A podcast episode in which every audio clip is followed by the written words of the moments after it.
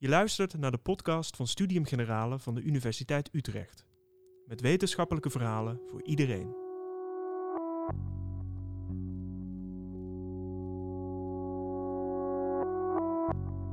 Goed onderwijs vergroot je kansen in je verdere leven. Maar de toegang tot een goede opleiding is niet voor iedereen gelijk. Hoe beïnvloeden klasse en kleur je onderwijskansen? En wat is de invloed van thuisomgeving, genen en de kwaliteit van de school? Luister naar het verhaal van onderwijskundige Eddie Denissen.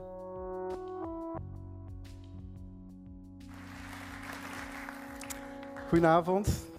Dank je voor de uitnodiging om een speedcollege te geven. 15 minuten, heel kort. Maar ik ga mijn best doen.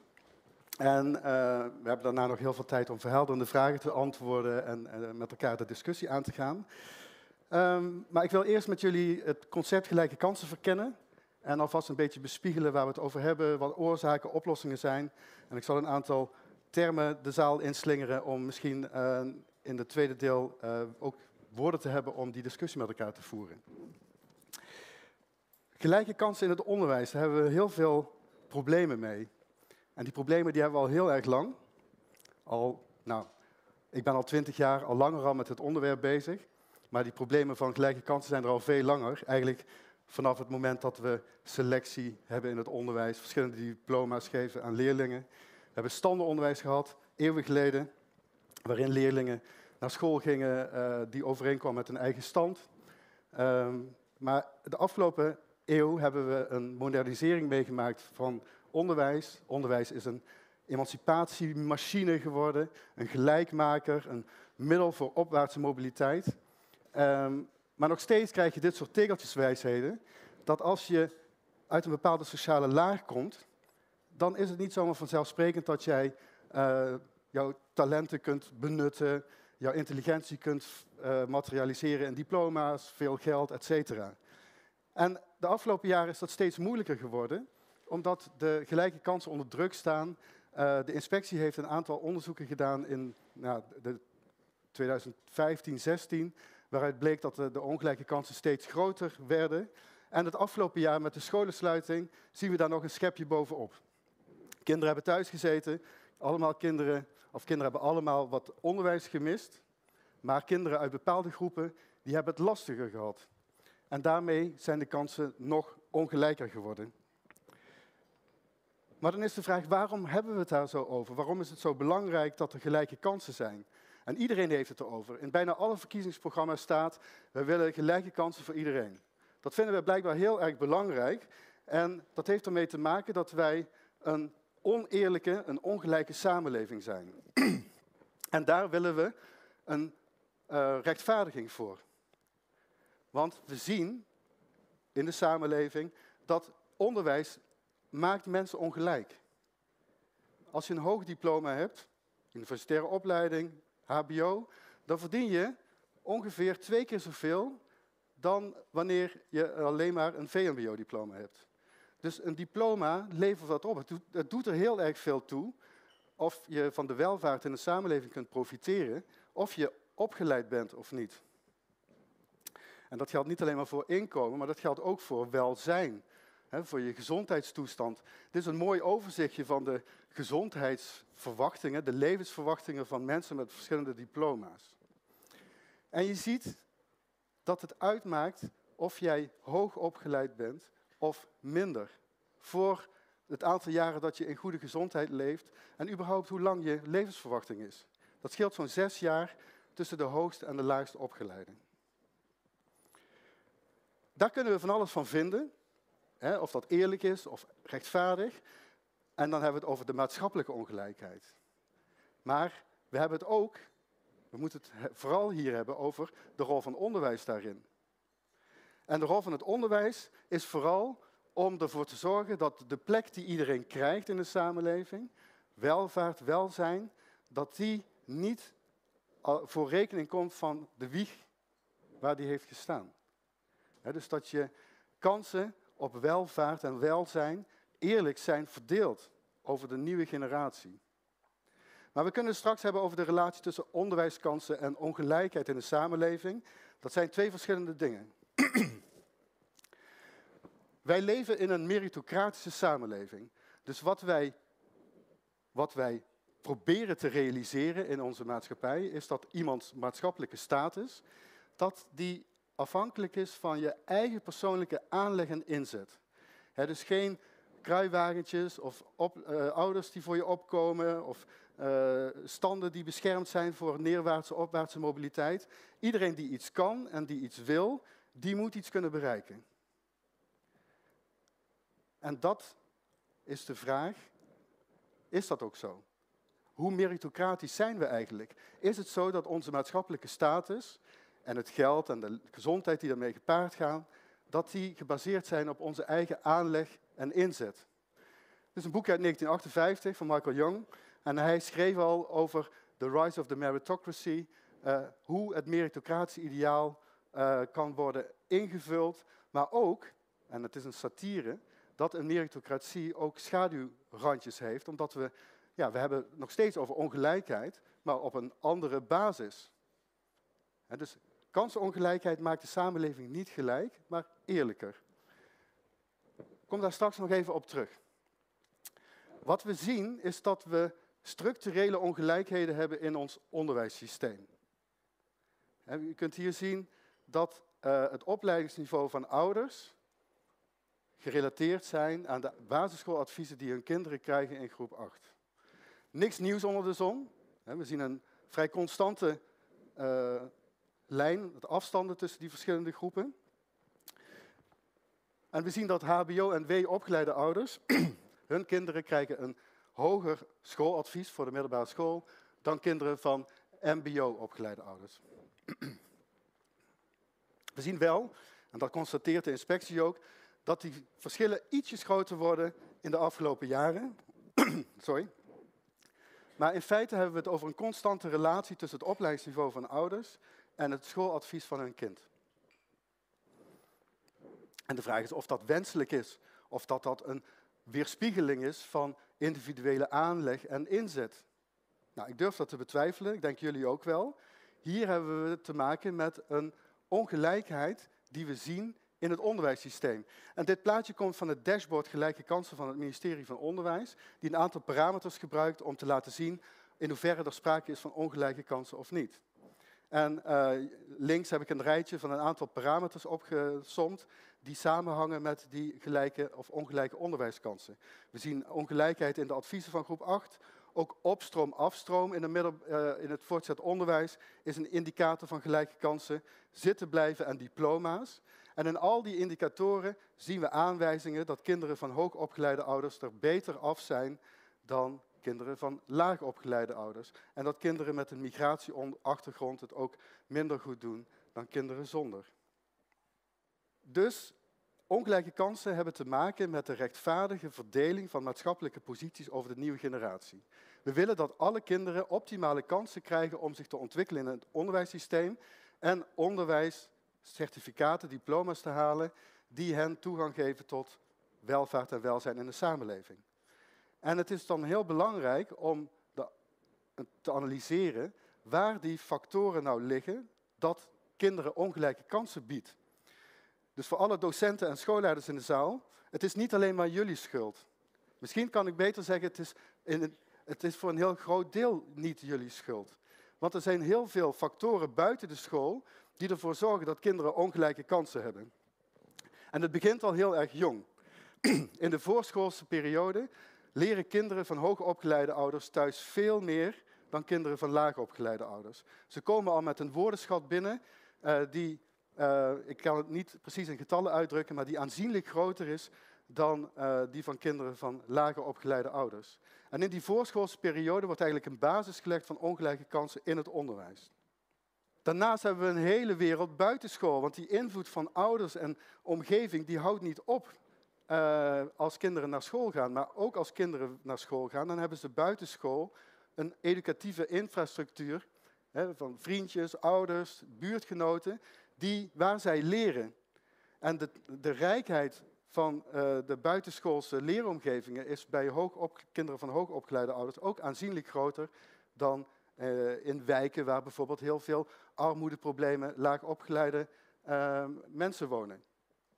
De huiswerkbegeleiding, die gooit daar nog een schepje bovenop. Daar kunnen we het misschien ook nog wel over hebben. Die jagen ook uh, de ongelijke kansen van leerlingen aan. Dan, wat kunnen we zien aan ongelijke kansen in het onderwijs? En daar zien we dat er verschillende kenmerken van een onderwijssysteem zijn dat zorgt voor ongelijke kansen. Of dat daar in ieder geval een schepje bovenop doet. en die, die factoren in het onderwijs die hebben te maken met, met de thema's toegankelijkheid, selectie en differentiatie. En dat vinden we ook op verschillende niveaus. We vinden dat op het niveau van het stelsel, op het niveau van de school en op het niveau van de klas. Dus we kunnen daar een multilevel analyse van maken van wat zijn nou precies de oorzaken van ongelijke kansen in het onderwijs. Op stelselniveau zien we dat selectiemomenten in een onderwijssysteem kinderen sorteren, om het heel oneerbiedig te zeggen. We sorteren kinderen na de basisschool, naar VMBO, HAVO, VWO, praktijkonderwijs. En het sorteren dat gaat nog wel even door. We sorteren en daarmee sluiten we bepaalde mogelijkheden voor leerlingen af. dus de, de, adviezen in groep 8 zijn niet om kinderen te laten leren wat ze aankunnen, maar het is ook om kinderen te frustreren, omdat ze niet naar het onderwijs kunnen wat ze misschien wel aankunnen. Daar ben ik ook vrij fel op, daarover zometeen ook meer. Differentiatie in het onderwijs doen we om onderwijs op maat te bieden. HAVO-leerlingen hebben HAVO-onderwijs nodig, VWO'ers hebben VWO-onderwijs nodig, maar differentiatie heeft schaduwkanten. Dat zien we in stelselanalyses en we zien dat ook in de klas zelf. Heel veel leraren in het basisonderwijs werken met niveaugroepen. Snelle leerlingen krijgen moeilijkere opgaven. Langzame leerlingen die mogen wat langer uh, over de stof doen, krijgen verlengde instructie. En de middengroep heeft een, een, een, een, een middelmaat curriculum, hè, dus volgt de lijn van de hele groep. Maar die differentiaties die zijn gebaseerd op allerlei inschattingen die leerkrachten maken van wat kinderen kunnen. En die inschattingen die zijn vaak niet correct. dus wat leraren denken dat leerlingen kunnen, daar spelen sociale achtergronden een rol. We zien in onderzoek stevast dat leraren de mogelijkheden van kinderen met laag opgeleide ouders onderschatten. En dat is een, ja, ik zou het bijna noemen, een normaal menselijk verschijnsel. Want je ervaringen met die leerlingen die zijn minder positief dan de ervaringen van kinderen met hoogopgeleide ouders. En leraren ontwikkelen in de loop van hun loopbaan schema's waardoor zij bepaalde stereotype beelden, verwachtingen van leerlingen vormen, die differentiatie in de hand werken en ook de kansen van die leerlingen vaak in de weg staan. Differentiatie in het onderwijs vergroot kansenongelijkheid. Een artikel uh, in het uh, tijdschrift Sociale Vraagstukken, waarin ik dit uitleg, hoe differentiatie op al die niveaus doorwerkt in de ongelijke kansen in het onderwijs. Maar dat hoeft niet. Ik ben niet tegen differentiatie, want je kunt ook differentiëren voor gelijke kansen. En dan komt er een verschil in de manier waarop differentiatie plaatsvindt. We kunnen onderscheid maken in de uh, leerlingenpopulatie en onderwijs afstemmen op de mogelijkheden of behoeften van leerlingen die we voor ons hebben. Dat kunnen we doen convergent, en daarmee wil ik zeggen dat we zitten zoveel mogelijk in op de leerlingen die het het moeilijkst hebben. Want die moeten we extra ondersteuning hebben om die leerdoelen te halen. Dus dat betekent dat we extra geld geven, zoals dat gebeurt aan achterstandsscholen met onderwijsachterstandsmiddelen.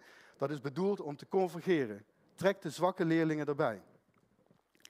Maar we differentiëren ook om te divergeren, waarbij we zeggen iedere leerling moet zich kunnen ontwikkelen naar eigen vermogen. En we kapitaliseren op wat een leerling meeneemt. En die verschillen die de leerling meeneemt, daar haken we op in. iedere leerling uh, dagen we optimaal uit. Maar dan zien we vaak Matthäus-effecten. En die Matthäus-effecten die zijn schadelijk voor de gelijke kansen. Want die sterke leerlingen die zijn sterk vanwege de thuissituatie, buitenschools leren, noem maar op. En als we die leerlingen gaan versnellen, versterken, dan maken we de sociale afstand steeds groter. En dat soort mechanismen zien we heel veel in de onderwijspraktijk. En dat komt ook omdat leraren in de klas met een uh, differentiatiedilemma worden geconfronteerd. Een heel moeilijke, moeilijk dilemma om te kiezen hoe moet ik nou mijn verschillen in de klas het best bedienen. Moet ik e- evenredig investeren in mijn leerlingen? Hebben alle leerlingen recht op onderwijs? En ben ik de, geef ik alle leerlingen extra evenveel aandacht en ondersteuning? Of hebben sommige kinderen meer uh, behoefte aan mijn inzet als leraar en mijn ondersteuning? Kinderen die buitenschool en voorschools misschien minder hebben geleerd en veel afhankelijker zijn van het aanbod in de school. En koers ik daarop? Heb ik ook voor de zwakke leerlingen in mijn klas? En het probleem van de leraren, en misschien dat we dat straks ook nog kunnen verkennen met elkaar, is dat allebei die argumenten legitiem zijn. Dus je wil het eigenlijk allebei. Want je kunt niet de ene groep leerlingen laten bungelen ten koste van de ander. Dat gaat tegen je pedagogisch gevoel in. Maar het is wel een thema dat de discussie over kansenongelijkheid raakt. Dus als je wil werken aan gelijke kansen, dan zul je naar die rechterkant moeten neigen. En dat gaat vaak in tegen wat we nu zien. Aandacht voor iedere leerling. Elk talent telt. Het optimaliseren van alle talenten. We zijn zo'n geïndividualiseerde cultuur geworden dat we, dat we juist die linkerkant aan het benadrukken zijn. En dan is het niet vreemd dat we grotere ongelijke kansen hebben. Nou, we hebben een boekje gemaakt, uh, Werk maken van gelijke kansen, waarin we een aantal studies hebben samengevat met een richtlijn en handreikingen voor de praktijk. Ik wil een aantal uh, punten nog even benoemen en dat doe ik in, de, in drie deugden. Ik, wil met, ik heb drie deugden die ik met jullie wil delen als belangrijke uitgangspunten voor het realiseren van gelijke kansen. En dat is in de eerste plaats optimisme. Wat we moeten proberen te doen, is kinderen niet te snel afdoen. Van, je, je hebt, hè, jij kunt het toch niet. Of dit is veel te moeilijk voor jou. De lat hoog leggen, becoming a high expectation teacher, zoals Christine Ruby Davies van de Universiteit van Auckland, Nieuw-Zeeland zegt. Dat is heel belangrijk om kinderen uit te dagen. Kinderen echt uh, te laten te helpen in hun ontwikkeling. En we zien dat hoge verwachtingen vooral aanwezig zijn bij kinderen die hoog presteren.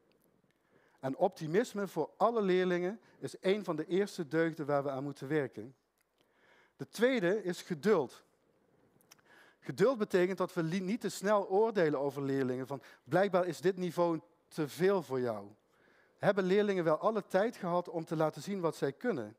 Vaak is dat niet het geval. En als je te vroeg selecteert, dan breek je een bloem in de knop af.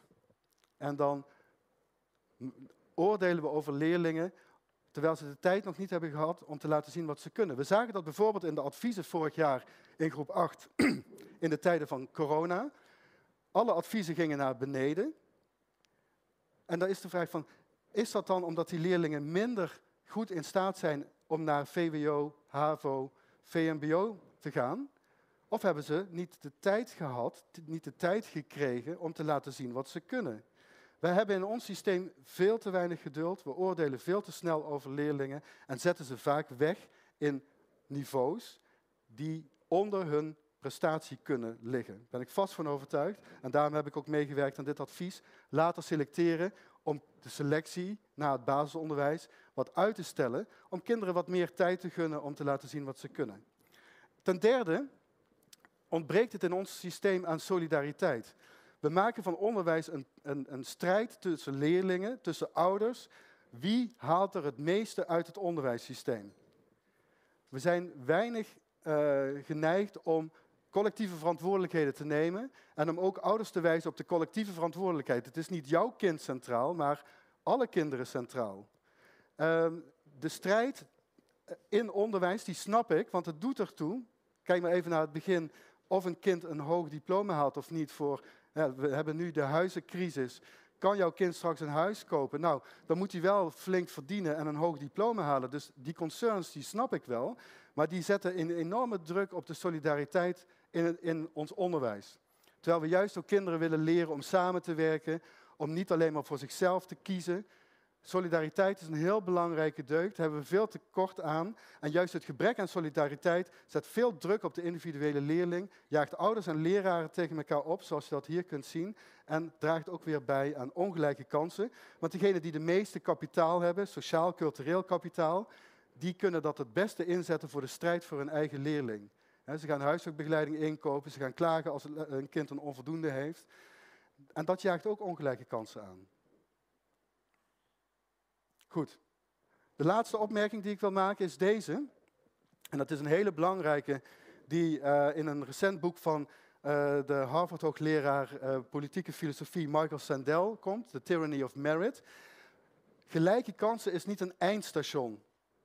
Want gelijke kansen, ook weer even terug naar het begin, gelijke kansen levert alleen maar een rechtvaardiging op voor ongelijkheid.